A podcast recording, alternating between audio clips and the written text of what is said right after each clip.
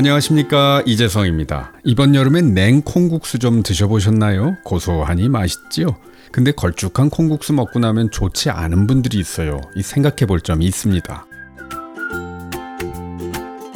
소화력이 좋고 장이 좋은 사람들은 콩을 먹어도 별 탈이 없습니다. 그러나 평소에 소화가 잘 안 되고 장이 안 좋은 사람들은 콩국수 먹고 안 좋을 수도 있습니다. 자신의 소화기관, 특히 장이 콩을 잘 처리할 수 있는 몸인지를 생각해 봐야 됩니다.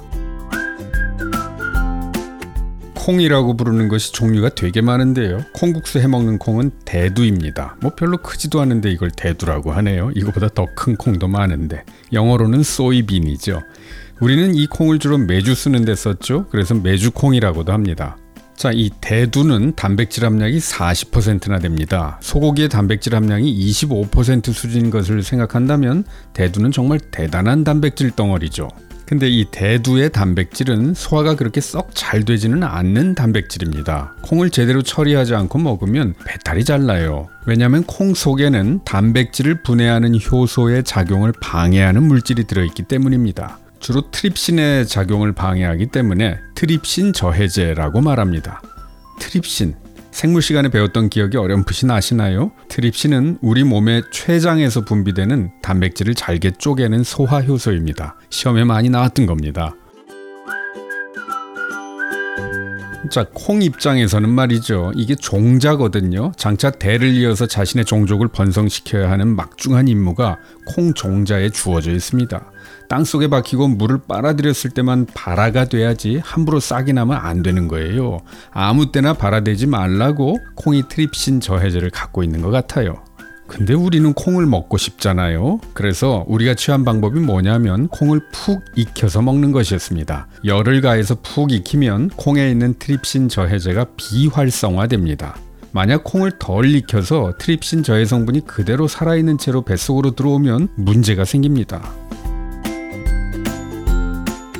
우리 몸은 어떻게 해서건 그 콩 단백질을 다 소화시키려고 췌장에서 더 많은 트립시노겐을 분비하려고 애를 씁니다. 그러다가 췌장이 붓고 무리가 갈 수도 있지요.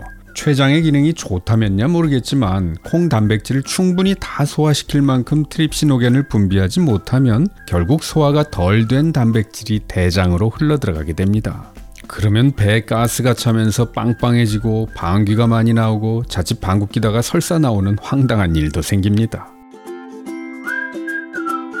소화가 덜 된 단백질이나 펩타이드 분자가 만약 장벽을 통과해서 들어오면 우리 면역 시스템이 과민해지면서 염증 반응을 유발하기도 합니다. 그래서 콩은요, 절대 날거로 먹으면 안 되고요, 푹 익혀서 먹어야 됩니다. 근데 푹 익혀도 트립신 저해 성분이 완전히 비활성화되는 것은 또 아니라서요. 평소에 소화가 잘 안 되고 장이 안 좋은 사람들은 콩을 너무 많이 먹지는 않도록 주의하시기 바랍니다. 콩국수는 콩밥으로 먹는 것보다 더 많은 양의 콩을 섭취하게 되는 음식 형태입니다. 콩국이 만약 걸쭉하게 나오는 콩국수라면 상당히 많은 양의 콩을 가른 거예요. 그래서 여러분 콩국수를 먹고 나서 자신의 장이 어떤 반응을 보이는지 한번 살펴보세요. 배탈까지는 아니더라도 배가 더부룩하고 가스가 차고 영 불쾌하다 하면 아 나는 콩 종류를 너무 많이 먹지는 말아야 되겠구나 이렇게 생각하시면 됩니다. 이런 분들은 밀가루 음식을 먹었을 때도 소화가 잘 안 되기도 하거든요. 그런데 밀가루 국수를 소화가 잘 안 되는 콩국에 말아서 얼음처럼 차게 먹는다? 이거 장이 안 좋은 분들한테는 썩 좋은 방법이 아닙니다. 우리 또 콩을 볶아서 간식으로 먹기도 하지요? 소화가 잘 안 되고 장 안 좋은 사람한테는 썩 좋지 않은 방식입니다. 입에서는 잠깐 고소하지만 먹고 나면 배가 더부룩해지고 기분이 나빠질 수도 있습니다.